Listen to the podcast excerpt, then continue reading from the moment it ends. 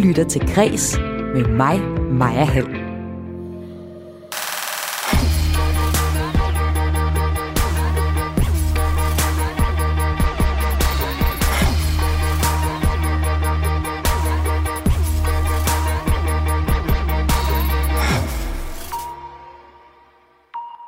Star Wars, Indiana Jones, Jurassic Park, E.T. og mange, mange flere film. Filmkomponisten over dem alle, John Williams, fylder i dag 90 år. Og blandt andet det fejrer jeg her i dit daglige kulturprogram Kreds her på Radio 4.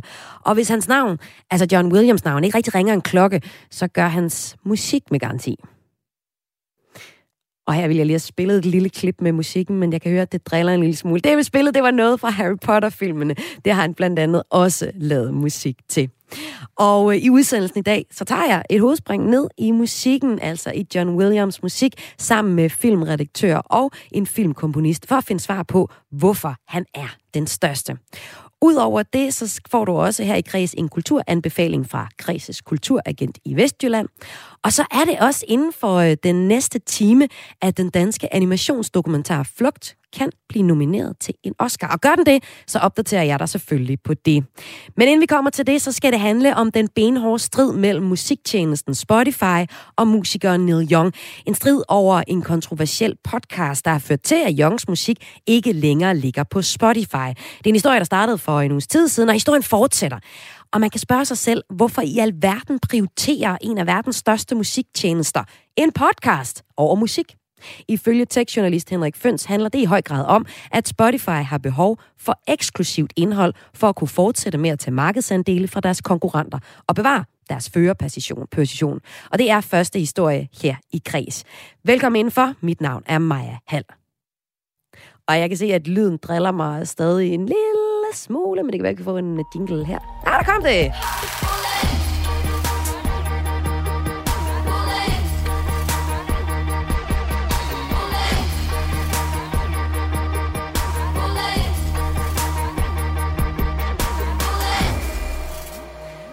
Musiktjenesten Spotify er kommet i stormvær over den kontroversielle podcaster Joe Rogan. Rogan har sin podcast med omkring 11 millioner lyttere givet taletid til epidemiskeptikere og ladet dem stå uimodsagt. Og det her fik en række musikere med superstjernen Neil Young og Joni Mitchell i spidsen til at stille podcasten et ultimatum. I kan have Rogan, eller I kan have os. Et ultimatum, vi har fortalt om for en uges tid sammen her på Kreds. Du kan finde programmet som podcast. Og også et ultimatum, der har ført til, at man ikke længere kan finde Neil Young og Joni Mitchells musik på Spotify.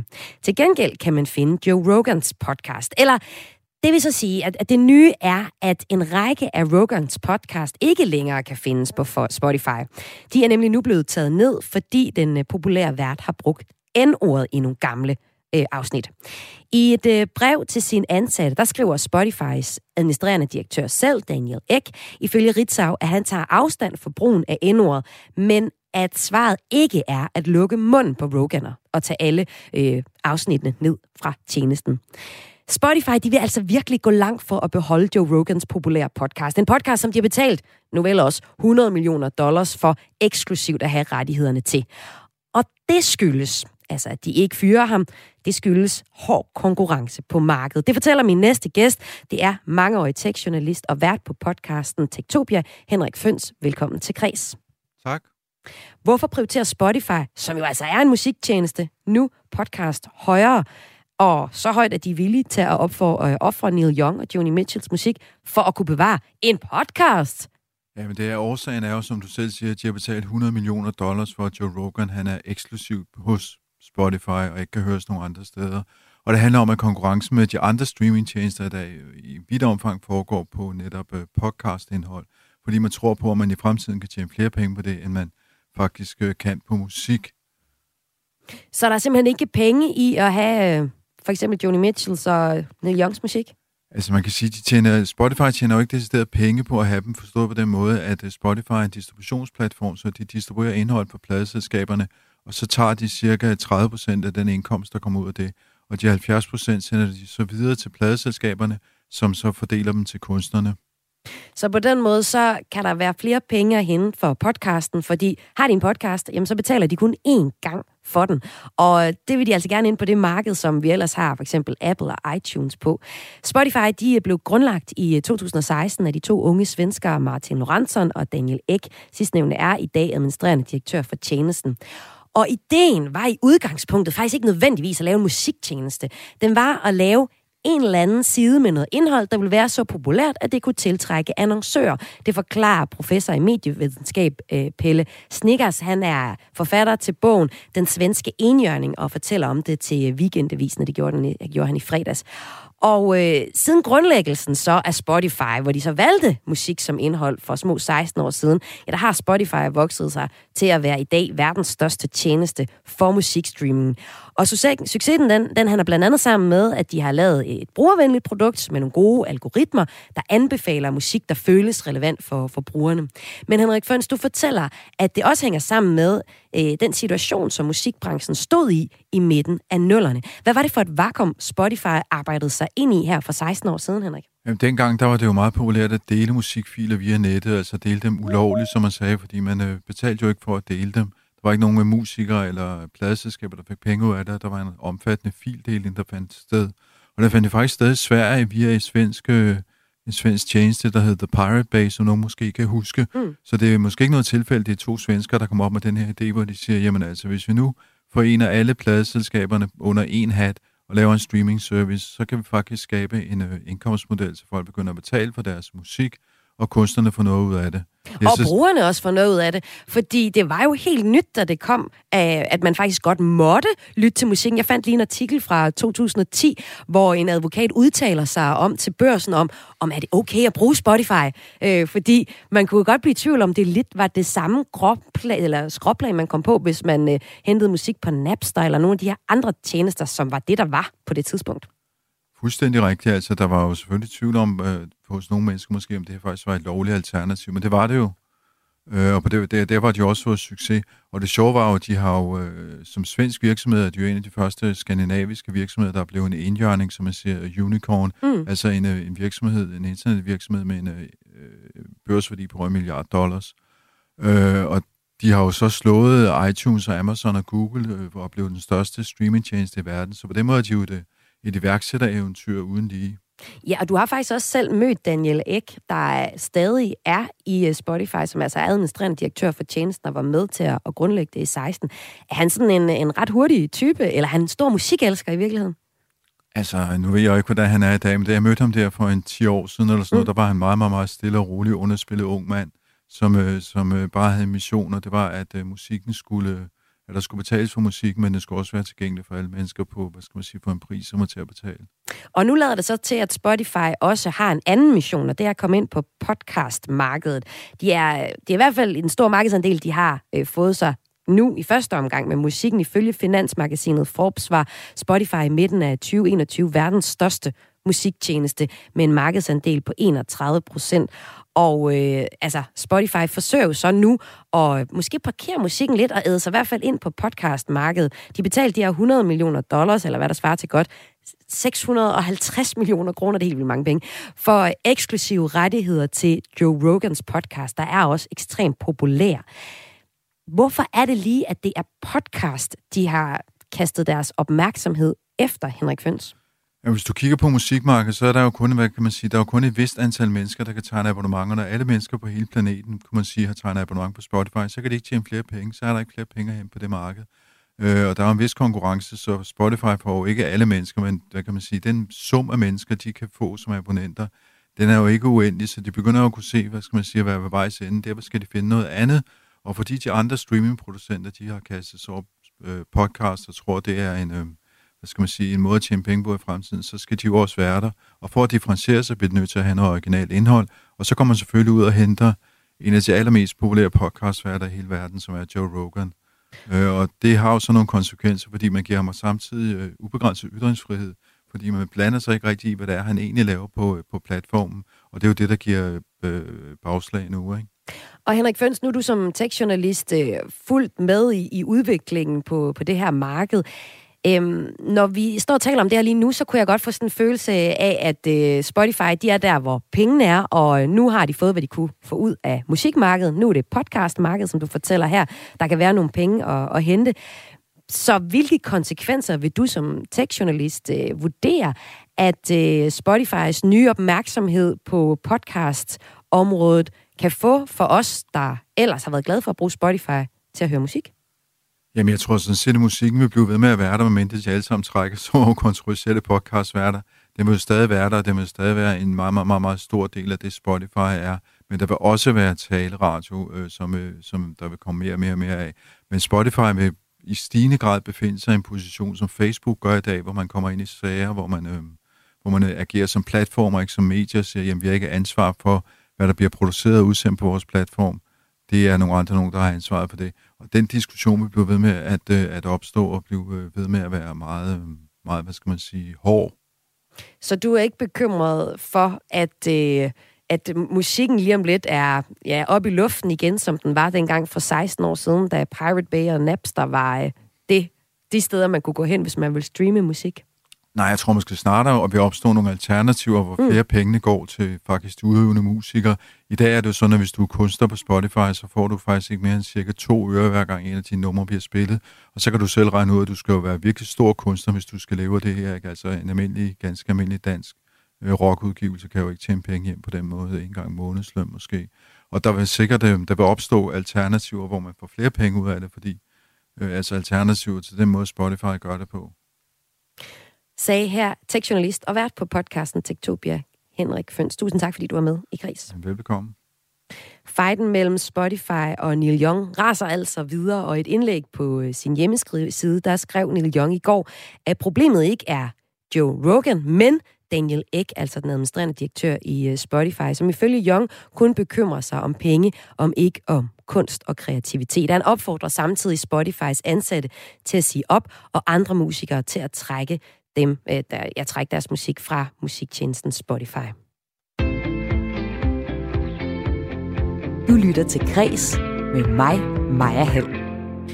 Og nu skal det handle om en af de allerstørste inden for filmmusik.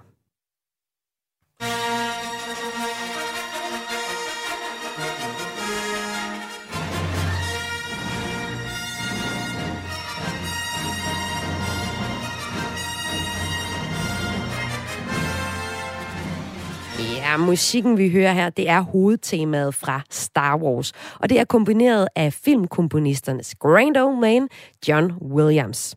Udover Star Wars har John Williams komponeret musik til Dødens Skab, Schindlers List, øh, Alene Hjemme, Harry Potter, E.T. og en lang, lang række af de helt store blockbuster film.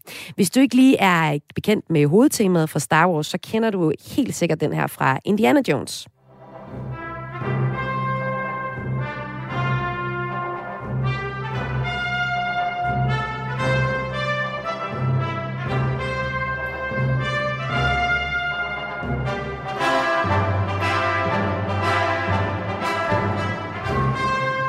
Og hvis du ligesom jeg var barn i 90'erne, så kender du med garanti den her fra Jurassic Park.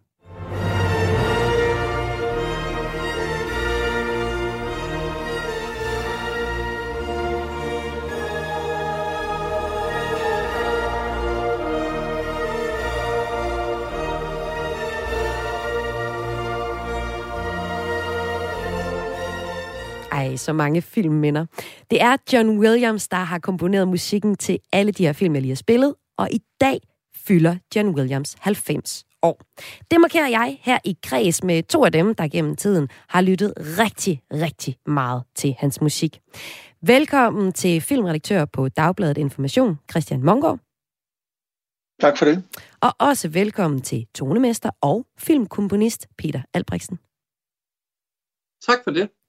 Vi øh, skal den næste halve time nørde John Williams, hans musik, hans betydning og ikke mindst hans tætte samarbejde med Hollywood-legenden Steven Spielberg, fordi han har haft ret afgørende betydning for, at John Williams musik netop er kommet så bredt ud, som den er. Lad mig lige starte med dig, Christian Mongård. Du er øh, filmeksperten i dag i øh, Kreds, og John Williams er en af de mest kendte filmkomponister, og jeg tror, at de fleste kender, øh, altså de kan nok nynne med på musikken og hans melodier sådan uden tvivl. Men hvad er det i dine øjne, der er så særligt ved hans musik?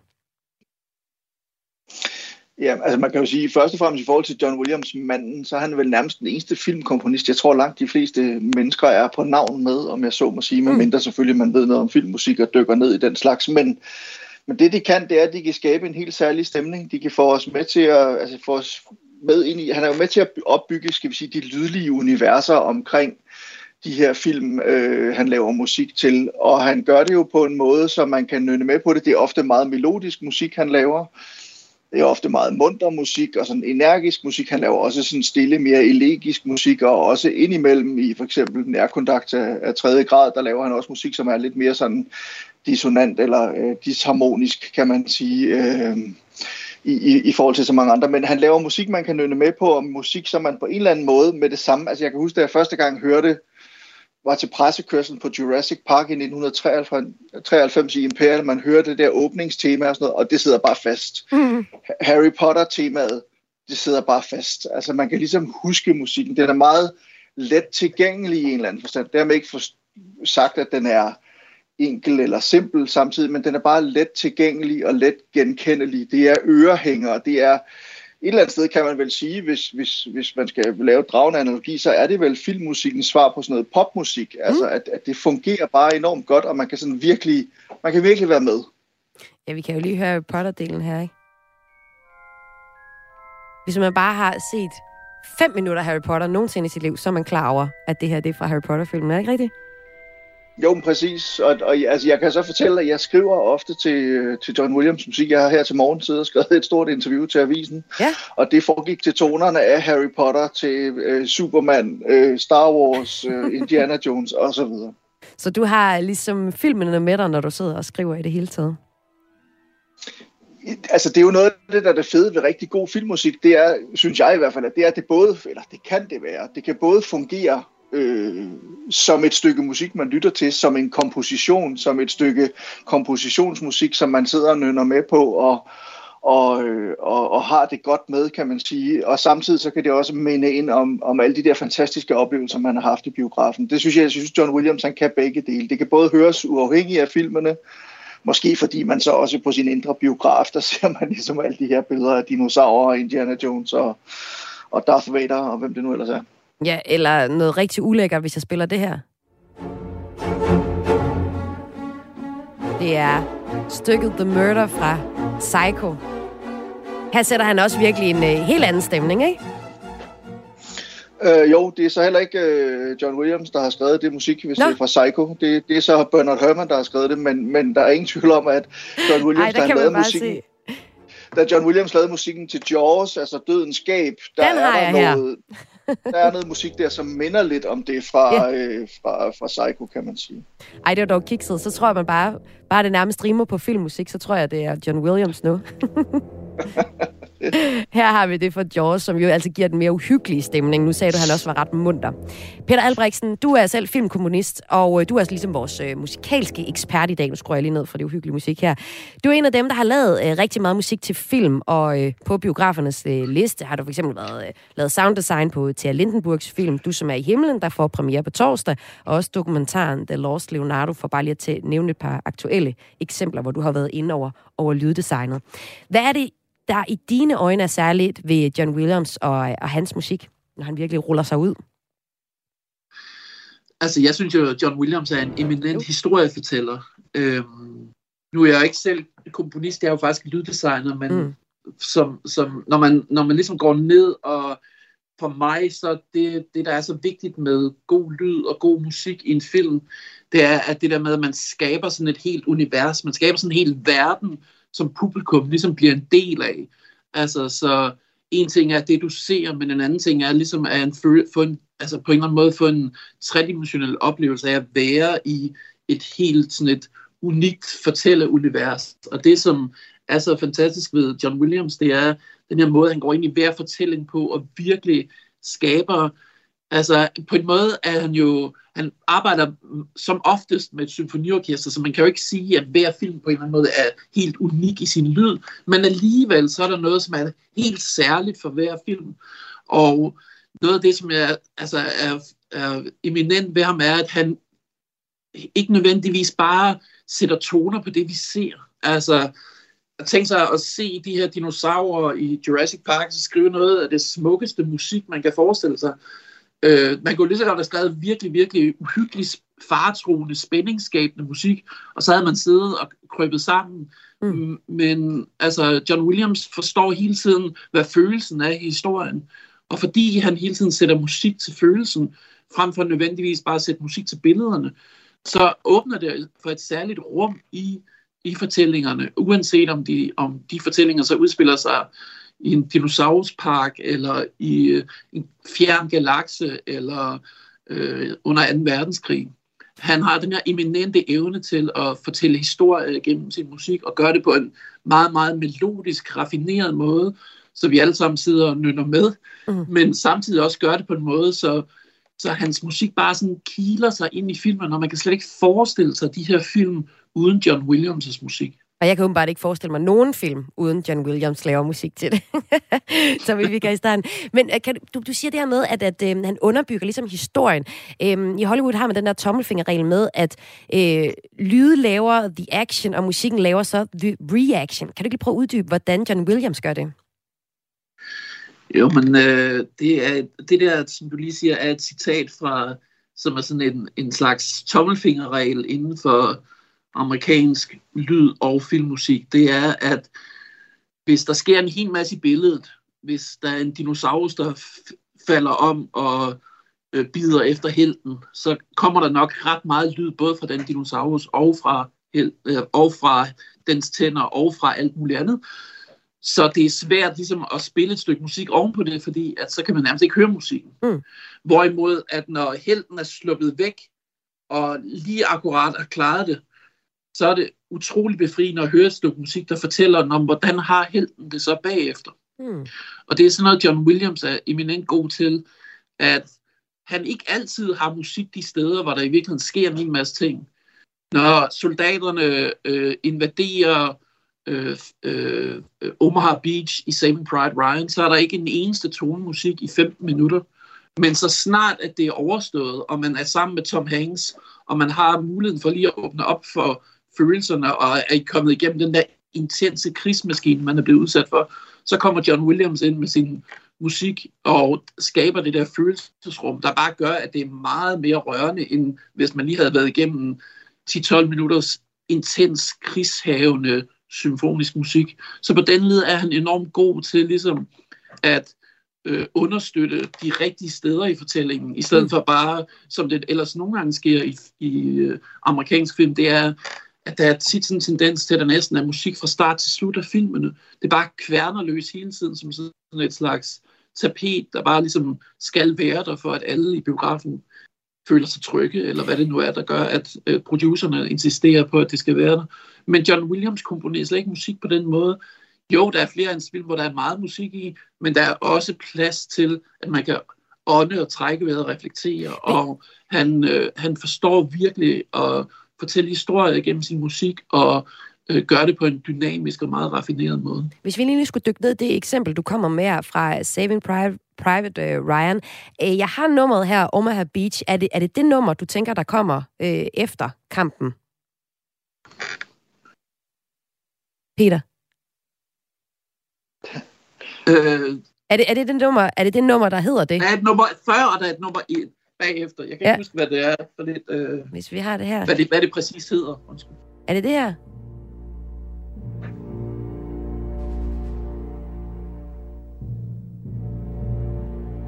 Jeg kan simpelthen ikke høre noget. Du kan simpelthen ikke høre noget. Det er der ikke noget at gøre ved. Her hører vi i hvert fald en lille smule fra Saving Private uh, Ryan, men altså eksemplet går jo ligesom på at spille de følelser, som vores uh, held har efter kampen. Man kan i hvert fald, altså det her, det er jo meget lavmældt, melankolsk musik, mm. Hvor det ikke er sådan noget, sådan som jeg hørte nu i den her dårlige forbindelse, så, så er det ikke sådan noget uh, krigsmarschmusik med uh, 100... Nej, det er klart følelser. Det er klart følelser, vi er det, her. Det er meget mere følelsesbaseret. Ja. Og det er jo sådan noget, som øh, jeg synes er enormt raffineret set og ramt af John Williams. Og i dag her i øh, Kreds på Radio 4, der dykker jeg ned i musikken fra en af de mest hyldede filmkomponister i filmhistorien. John Williams fylder i dag 90 år, og øh, sammen med filmredaktør på Dagbladet Information Christian Mongård og filmkomponist og tonemester Peter Albrechtsen dykker jeg ned i hans musik for at forstå, hvordan han øh, bliver kaldt den øh, største. Og hvis vi nu lige ser lidt på øh, John Williams baggrund for at blive film komponist, så var det jo egentlig måske ikke lige det, der lå allerførst. Ikke fordi han havde en stor drøm om at skulle komponere film, men det kom han altså til. Han skiftede spor, da han kom ind øh, på den berømte Juilliard-skole i New York. Og øh, der har han citeret i, sidste år i øh, magasinet New Yorker, der sagde han, at øh, det stod klart, at jeg skrev musik bedre, end jeg spillede det. Og øh, så fik han en masse opgaver efterfølgende, de voksede, og... Øh, det endte, eller det kom så til, at i 68, der blev han nomineret til en Oscar for musikken til uh, The Valley of Dolls, som det lød rigtig muntert. Sådan her for eksempel.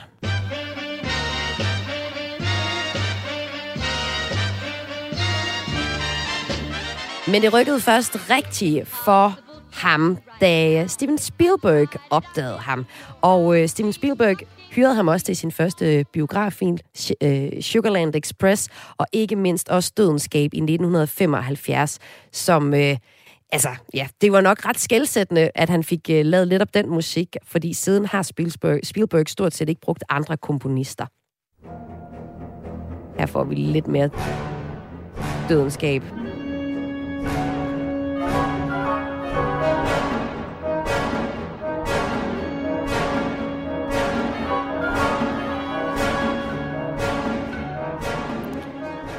Og John Williams øh, var også tidligt ude med at få øh, simpelthen en Oscar for det, han øh, lavede. Det gjorde han blandt andet med, øh, den er sin første Oscar, fik han med Spillemand på en tagryg. Og så ville alle de store have ham. Og det har det sådan set været lige siden da til øh, nu. I dag, der fylder han så 90 år. Han laver stadig musik til april, og skal han for eksempel lede det berømte violinist Anne-Sophie Mutter og et symfoniorkester igennem et udvalg af sine øh, værker. Og til sommer fejres hans runde fødselsdag også, og øh, han er ikke færdig med at lave filmmusik. Han kommer også til at øh, lave musik til den femte Indiana Jones-film, der øh, kommer næste år. Hvis vi kigger på, hvad det er, John Williams er særlig kendt for, så er det sin orkestrale filmmusik, som øh, vi har spillet nogle eksempler på her i starten af indslaget. Men hans musik, øh, musikalske repertoire spænder bredt, og øh, det har jeg også spillet lidt eksempler på nu, og det skal vi høre et endnu eksempel på. Her er det temaet fra Spielberg-filmen Catch Me If You Can.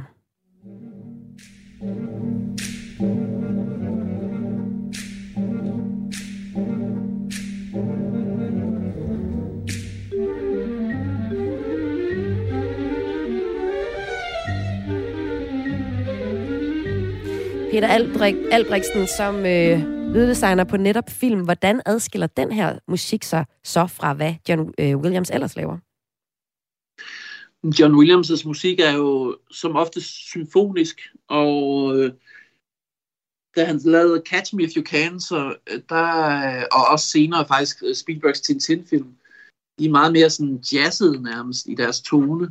Øhm, så på den måde er de sådan med til at vise, altså gode eksempler på, hvor, hvor, hvor vidtfavnen han faktisk også er i sit udtryk, selvom han ligesom er selvfølgelig primært berømt for de her symfoniske scores, så øh, har han de her, altså, de her ting i sig, hvor han kan øh, han kan være jazzet lige pludselig. Ja, en, en af mine favoritscores med ham er faktisk til en sådan ret øh, ukendt Robert Altman-film fra 70'erne, der hedder Images, hvor han nærmest laver sådan noget avantgarde lydkunst øh, blandet sammen med øh, strygerinstrumenter. Øhm, så han er faktisk meget mere vidtfavnende, end man sådan umiddelbart tror. Og det spændende, synes jeg faktisk, er også, når man hører nogle af de her, sådan, altså, de her sådan helt ikoniske scores. Så for eksempel E.T., altså i, selve filmen E.T. starter faktisk op, det første stykke musik i filmen er sådan ret sådan abstrakt, sådan syrede klange, som øh, er lavet godt nok med symfoniorkester, men er sådan helt ambient i sin tone, øh, før det går hen og bliver til de der klassiske melodier, som vi alle sammen kender fra E.T. Øh, så, så John Williams havde den her, altså han, han, han er altså sådan en, altså jeg tror i virkeligheden er han sådan lidt en omvandrende encyklopædi af, af musikinputs, og kan i virkeligheden ændre sin stil fra film til film, alt efter hvad, hvad for en tone det ligesom skal ramme. Øh, og så samtidig så, så selvom han, man ligesom tænker, når, når det er John Williams soundtrack, så er det meget klassisk og meget symfonisk, så er der ofte rigtig mange detaljer i. Jeg kender øh, fra USA i, i den, øh, ham, som sad og mixede musikken til Last Jedi, som fortalte, at når man sad ligesom og lyttede igennem alle lagene af hans musik til den film, så kunne man bare høre, hvordan at de forskellige instrumenter nærmest fortalte hver sin historie, alt efter hvordan man ligesom gik ned igennem lagene i musikken, så var det som om billedet åbnede sig på en ny måde. Så han er sådan en fantastisk arrangør, en fantastisk sådan, altså det kan godt være, at han på et tidspunkt har proklameret, at han ikke er nogen stor instrumentalist selv, men mm. han er i hvert fald dygtig til at få andre til at spille meget raffinerede ting på deres instrumenter. Og øh, det har han jo gjort så godt, at han er nok en af de mest hyldede filmkomponister i filmhistorien. Han har blandt andet været nomineret til 25 Golden Globes, 71 Grammy'er og 52 Oscar-nomineringer. Altså faktisk den person, der har fået næstflest Oscar-nomineringer nogensinde, kun overgået af Walt Disney. Og øh, i dag fylder han altså 90 år. Det er det, jeg er i fuld gang med at markere her i Kreds i dag. Det, vi skal snakke om nu, det er John Williams, som er særlig kendt for sit samarbejde med øh, henholdsvis instruktørerne Steven Spielberg og også øh, George Lucas. Vi har jo lige været lidt inde på det her. Øh, han har skrevet musikken til 28 af Spielbergs 32 film, og så har han sammenlagt skrevet over 20 timers musik til Star Wars-sagaen, som er skrevet af George Lucas.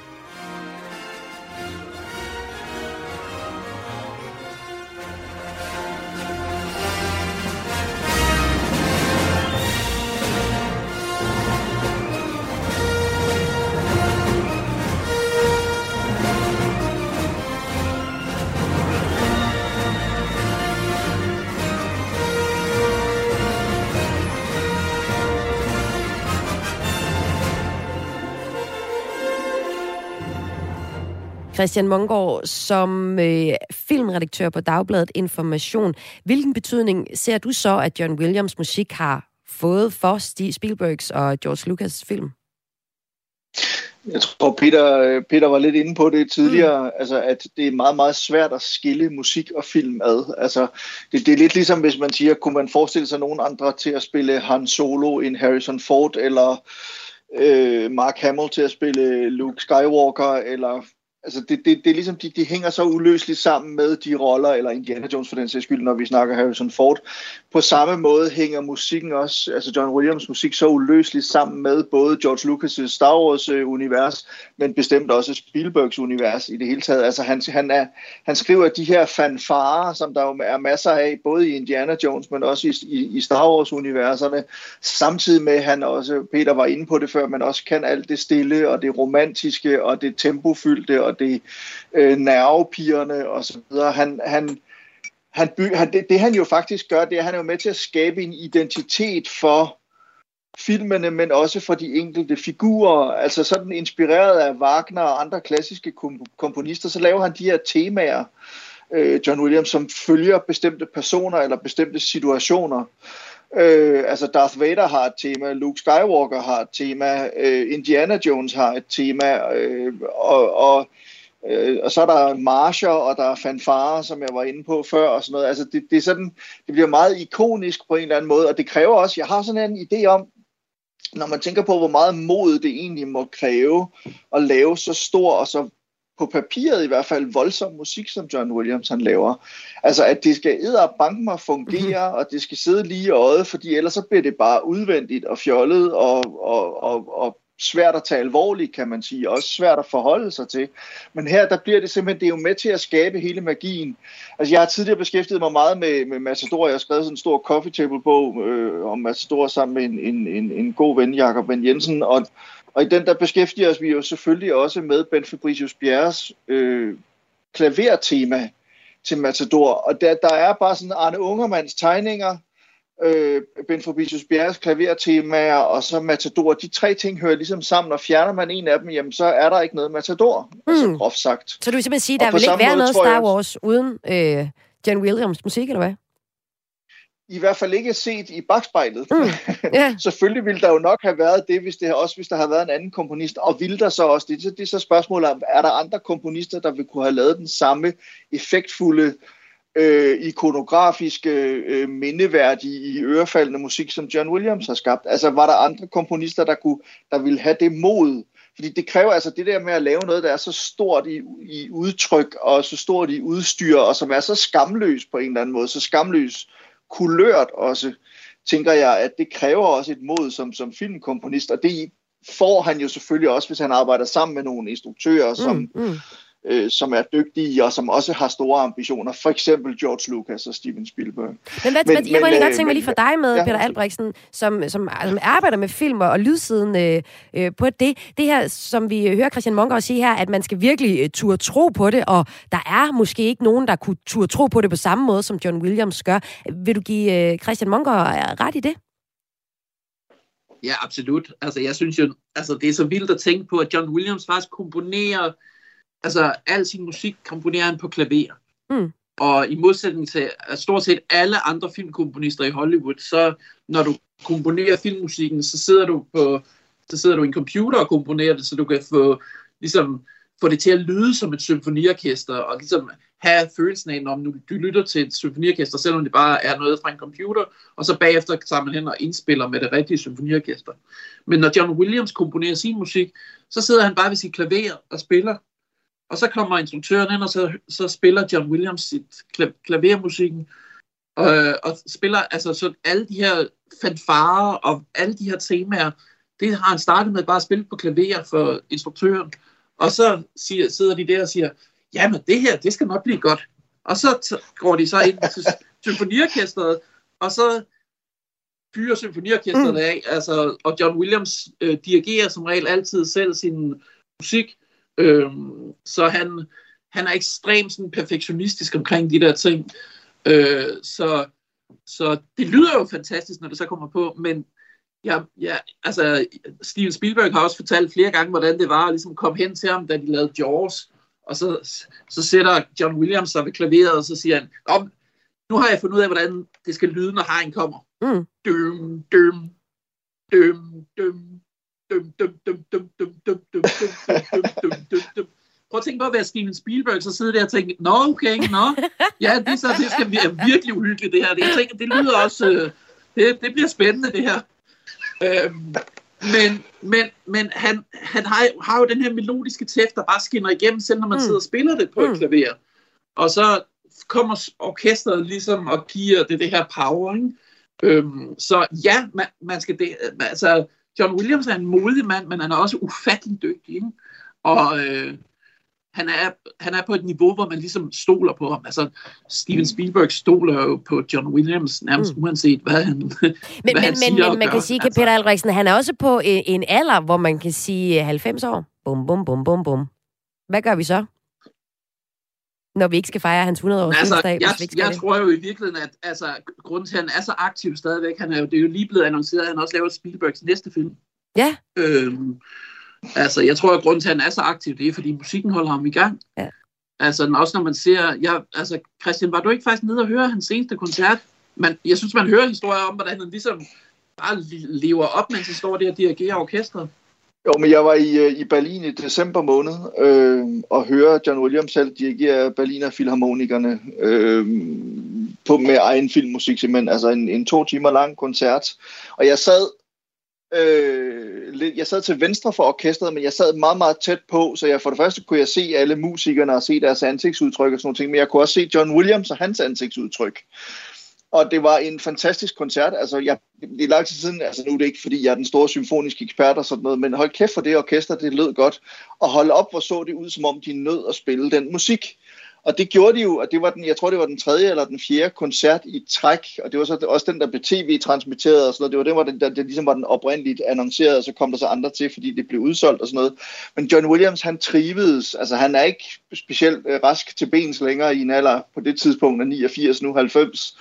Øh, men han var i fantastisk godt humør, han var i vigør, han synes det var, altså man kunne se, og han fortalte små historier ind imellem numrene, og så fik han ellers det her orkester til at spille røven ud af bukserne. Altså man kunne se, hvor meget de gerne ville give ham alt, hvad han gerne ville have.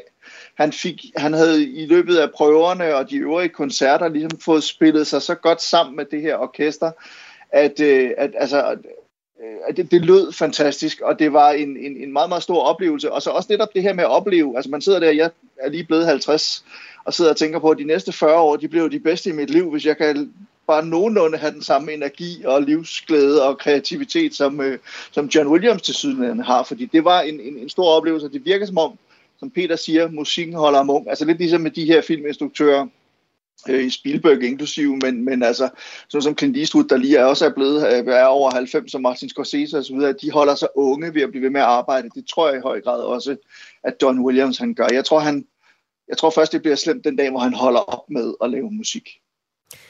Men den, dag kommer jo sgu nok egentlig alligevel. Men så lever musikken jo så stadig, og Christian Mongård, du har fortalt, at øh, der er et af John Williams kompositioner, som du kan få tårer i øjnene over. Det er nemlig den, der hedder Siugan fra øh, filmen Solens Rige, og øh, det bliver det sidste, vi kommer til at høre på Kreds i dag. Hvad er der ved det nummer, der kan give dig øh, tårer i øjnene? Jamen altså, jeg skal lige sige, det er, en, en, en, det er sådan en traditional, det er en valisisk vuggevise, som John Williams så i, i Solens Rige har øh, Øh, simpelthen instrumenteret og, og tilrettelagt på en måde, så altså det rører mig, at det handler, altså Solens Rige handler jo om en, en, en ung drengs øh, oplevelser under 2. verdenskrig, og han kommer i krigsfangelejre sammen med, med voksne mennesker, med nogle piloter og sådan nogle ting over i, i det fjerne østen, og øh, han kommer ud for nogle forfærdelige ting, og den handler ligesom det kæmpe udskyldstab, som han er igennem, og det synes jeg, John Williams får udtrykt fantastisk gennem musikken, ikke mindst den her vuggevise, den her valisiske vuggevise, som får nyt liv i, øh, i et arrangement af, af John Williams. Men lad os da lige øh, høre den sammen så, som noget af det sidste her, hvor vi hylder John Williams 90 års fødselsdag her i Kreds.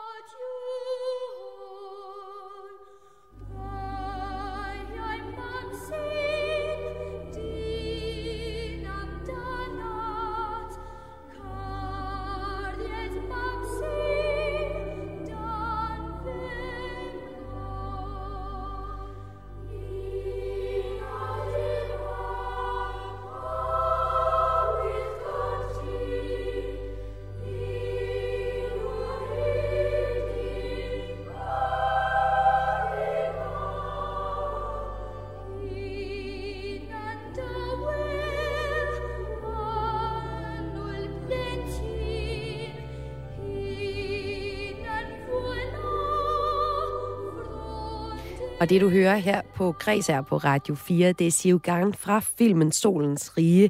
Et øh, nummer, som du, Christian Mongård, særligt vil fremhæve ved John Williams. Får du tårer i øjnene nu? Ja, måske ikke lige nu, men øh, det vil jeg nok gøre. Men altså, du ja. ved, det er sådan, når man skal sidde og svælge lidt i sin egen selvmedlidenhed, ja. så er det meget godt nummer at sætte på, faktisk. kan du se kvaliteterne i det her nummer, Peter Albrechtsen? Ja, selvfølgelig. Det har jo den der melankoli, som man også er fantastisk til at, til at udtrykke i sin musik. Altså, øh, jeg har hørt soundtracket til Munich her til morgen, der er nogle utrolig smukke passager også. Men så sluttede jeg af med at høre Jewel of the Fates fra Phantom Menace, og så kommer man ud af sin lejlighed og føler sig som en, der skal redde verden med et lyssvær. det lyder også fedt. John Williams kan altså virkelig mange ting. Det har I fået sat ord på her i Græs i dag. Tusind tak, fordi I var med til at fejre, fejre John Williams 90 års fødselsdag. Christian Mongård, filmredaktør på Dagbladet Information, og Peter Albrechtsen, tonemester og filmkomponist. Selv tak. Tak for nu. Du lytter til Græs med mig, Maja Hall.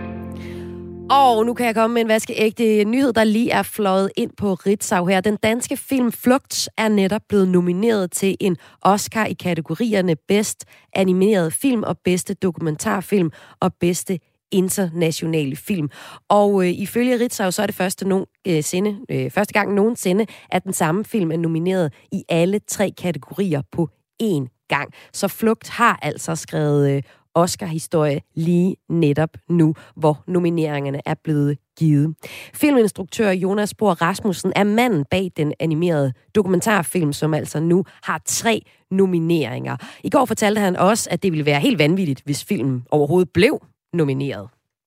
Det er jo VM i film. Altså, det er jo, ja, som barn har jeg siddet midt om natten og fulgt med og sådan nogle ting, så, så lige pludselig selv at være med i det race er, er helt vildt. Så hvis vi bliver nomineret, vil det være surrealistisk. Så han har det nok rimelig surrealistisk nu, Jonas på Rasmussen. Han havde på forhånd selv svært ved at udpege, hvilken kategori han mest håbede, at filmen blev nomineret i. En Oscar er en Oscar, men altså øh, og, og, både animation og dokumentar og øh, international vil være fantastisk. Men altså, i, i hjertet, så er det her jo en, en dokumentarfilm, så øh, jeg, jeg tror, at det nok er den, der vil betyde mest for mig. Men det er altså alle tre film, han får nævnt her. Det er, han er nomineret i kategorien bedste, bedste internationale film, for bedste animeret film og bedste dokumentarfilm. Det er altså tre nomineringer, som Flugt netop nu har fået tre Oscar Oscar-nomineringer. Og for lige at fortælle lidt om filmen, så er Flugt, det er, øh, den fortæller den sandfærdige historie om Amin, der som mindreårig kom til Danmark fra Afghanistan som uledsaget flygtning. Filmen bygget op, er bygget op af interviews med Amin, hvor der så er animeret flashbacks til hans historie ind over. Så hele filmen er animeret, og så er det altså den rigtige historie, Amins rigtige historie, som vi får det her med øh, animeret dokumentarfilm, det er jo ikke, det er ikke noget, vi ser så meget af. Og for Jonas Por Rasmussen er det også første gang, at han har arbejdet med animation. Og det har givet ham helt nye muligheder som dokumentarist, har han fortalt. Det, det har gjort, det er jo, at vi har fået nogle muligheder for både at bringe øh, fortiden tilbage i live, altså ligesom som helt det meste af historien foregår. Øh, I Afghanistan i 80'erne og Moskva i 90'erne øh, og, og sådan noget i Danmark i 90'erne. Øh, så det her med, ligesom, hvordan man får gjort fortiden levende, øh, der har animationen været en kæmpe hjælp.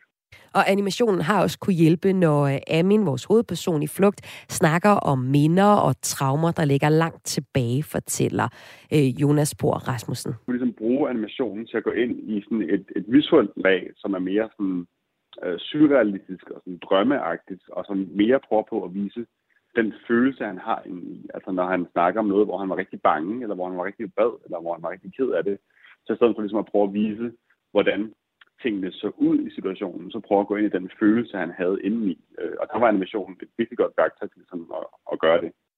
Oscar-prisuddelingen er den 27. marts, og det er den 94. 20. udgave. Og øh, Flugt er altså nomineret i tre kategorier for bedste animeret film, bedste dokumentarfilm og også bedste internationale film. Og med det så skriver det altså øh, Oscar-historie, eller dansk Oscar-historie, ved at være nomineret til hele tre på én gang. Flugt har også øh, dansk tv-premiere, så hvis du godt kunne tænke dig at se den her film, så kan du se den i aften på DR2, og du kan også øh, streame den på DRTV. Og øh, det er der en ret god grund til. Jeg har set filmen, den er virkelig god, men jo altså også en grund, hvis du vil se vores Danmarks nye Oscar-håb, så ligger den altså tilgængelig på DR lige nu, og hvor du altså kan streame Flugt. Udover Flugt, så er den danske kortfilm On My Mind af Martin Strange Hansen også nomineret til en Oscar, og det er den i kategorien bedste kortfilm. Så det blev en rigtig Oscar-nomineringsdag i dag for øh, Danmark, og tillykke med nomineringerne i første omgang. Så må vi vente og se, om der også lander nogle priser, og det er altså den 27. marts, hvis skal krydser fingre for, at enten Flugt eller On My Mind løber hjem med en pris. Du lytter til Græs med mig, Maja Hall. Og det sidste, vi skal her i dit daglige kulturprogram her på Radio 4, det er, at vi skal en tur til Heden i Vestjylland. Der får du nemlig en kulturanbefaling fra Kreses kulturagent. kreds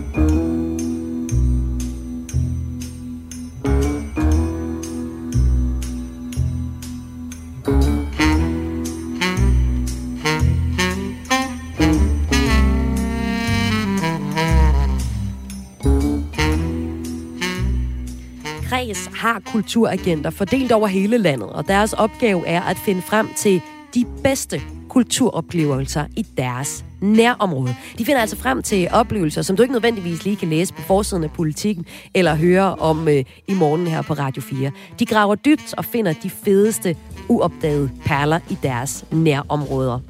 Og i dag der skal vi til øh, Midt- og Vestjylland, hvor Katrine Sørensen Bæk anbefaler Ida Jessens roman om heden. Og den roman, den hedder Kaptajnen og Anne Barbara. Og man kan sige, heden, det er måske ikke en uopdaget perle, men det er måske tit noget, vi glemmer og overser.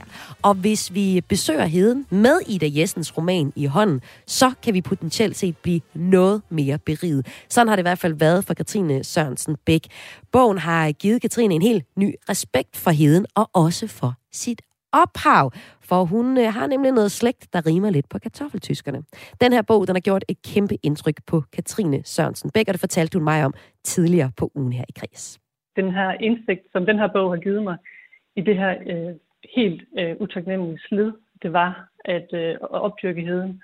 Øh, det var jo øh, den danske konge, øh, Frederik V, som, som inviterede alle de her tyskere op til heden for at, at, at få dem til at opdyrke øh, det her sandede jord. Øh, og de bragte så den her kartoffel med, som de introducerede for, for danskerne. Øh, og det var også den, som man, man stadigvæk dyrker i dag, kan man sige. Øh, Ja, Katrine Sørensen-Bæk, de, du er kulturagent i den her uge i Kreds, og du kommer fra Midt- og Vestjylland, det er der, du er agent for, og anbefaler altså Ida Jessens bog, Kaptajnen og Anne Barbara. Hvad handler bogen sådan i grov træk om?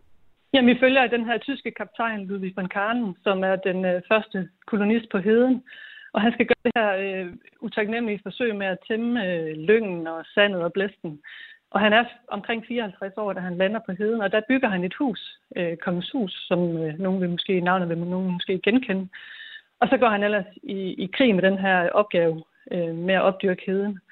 Og undervejs der flytter en øh, ung kvinde, Anne Barber, ind, øh, og en lille cigøjnerpige, som bliver efterladt af hendes far. Øh, så vi følger de her tre personer og deres kamp mod naturen. Øh, og så er der så nogle andre personer i, i øh, yderkanten af, af den her fortælling. Blandt andet den her ondskabsfulde herremand Schenkel, som bor på Hal Hovedgård, Hovedgård øh, og han gør alt for at chikanere projektet øh, og den her tyske kaptajns øh, øh, gøren. Øh, så der er masser af drama undervejs, øh, og den er virkelig sådan en, der holder, holder handlingen, øh, øh, og, og den bliver spændt til bræstepunktet ind til sidste side, vil jeg sige.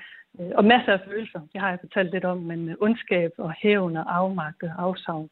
Øh, øh det er simpelthen en, jeg synes, det er sådan et, et hovedværk i det Jessens øh, forfatterskab. Øh, det er virkelig en, en forrygende, øh, forrygende bog, som handler om, om, om lige her, hvor vi bor, her i Midtjylland. Og Katrine, du stammer simpelthen selv fra kartoffeltyskerne.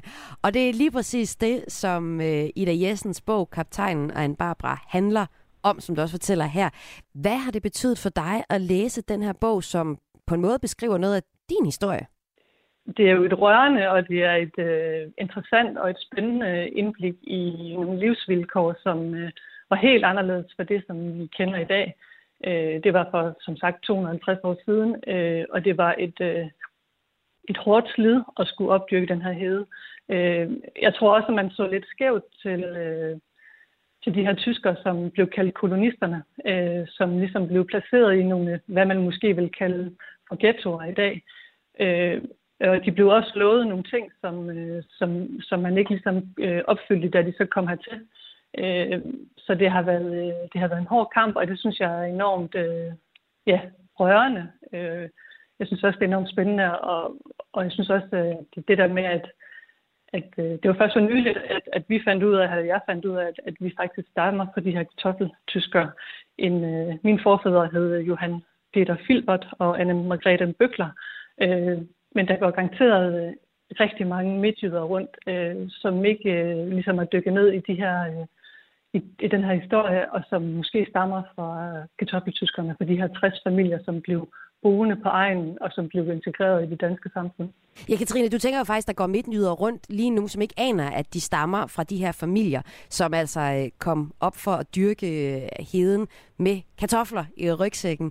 Men du tænker jo også, at den her bog, den faktisk øh, kunne være relevant for rigtig mange danskere at læse, altså Ida Jessens bog, Kaptajnen og Anne Barbara. Hvorfor skal danskerne læse en bog om kartoffeltyskerne?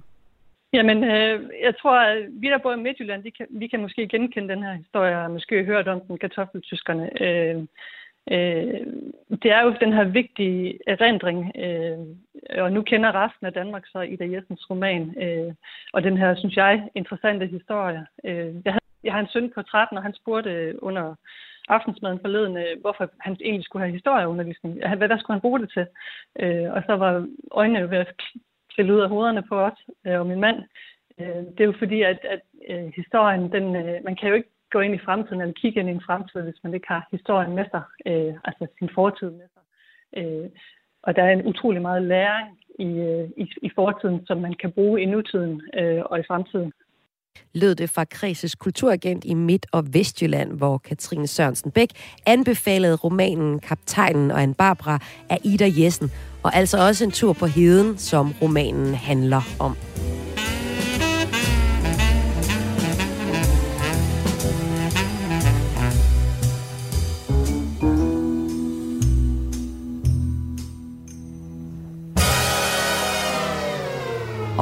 Det var alt for Kreds for i dag. Et program tilrettelagt af Søren Berggren Toft og Emil Mortensen.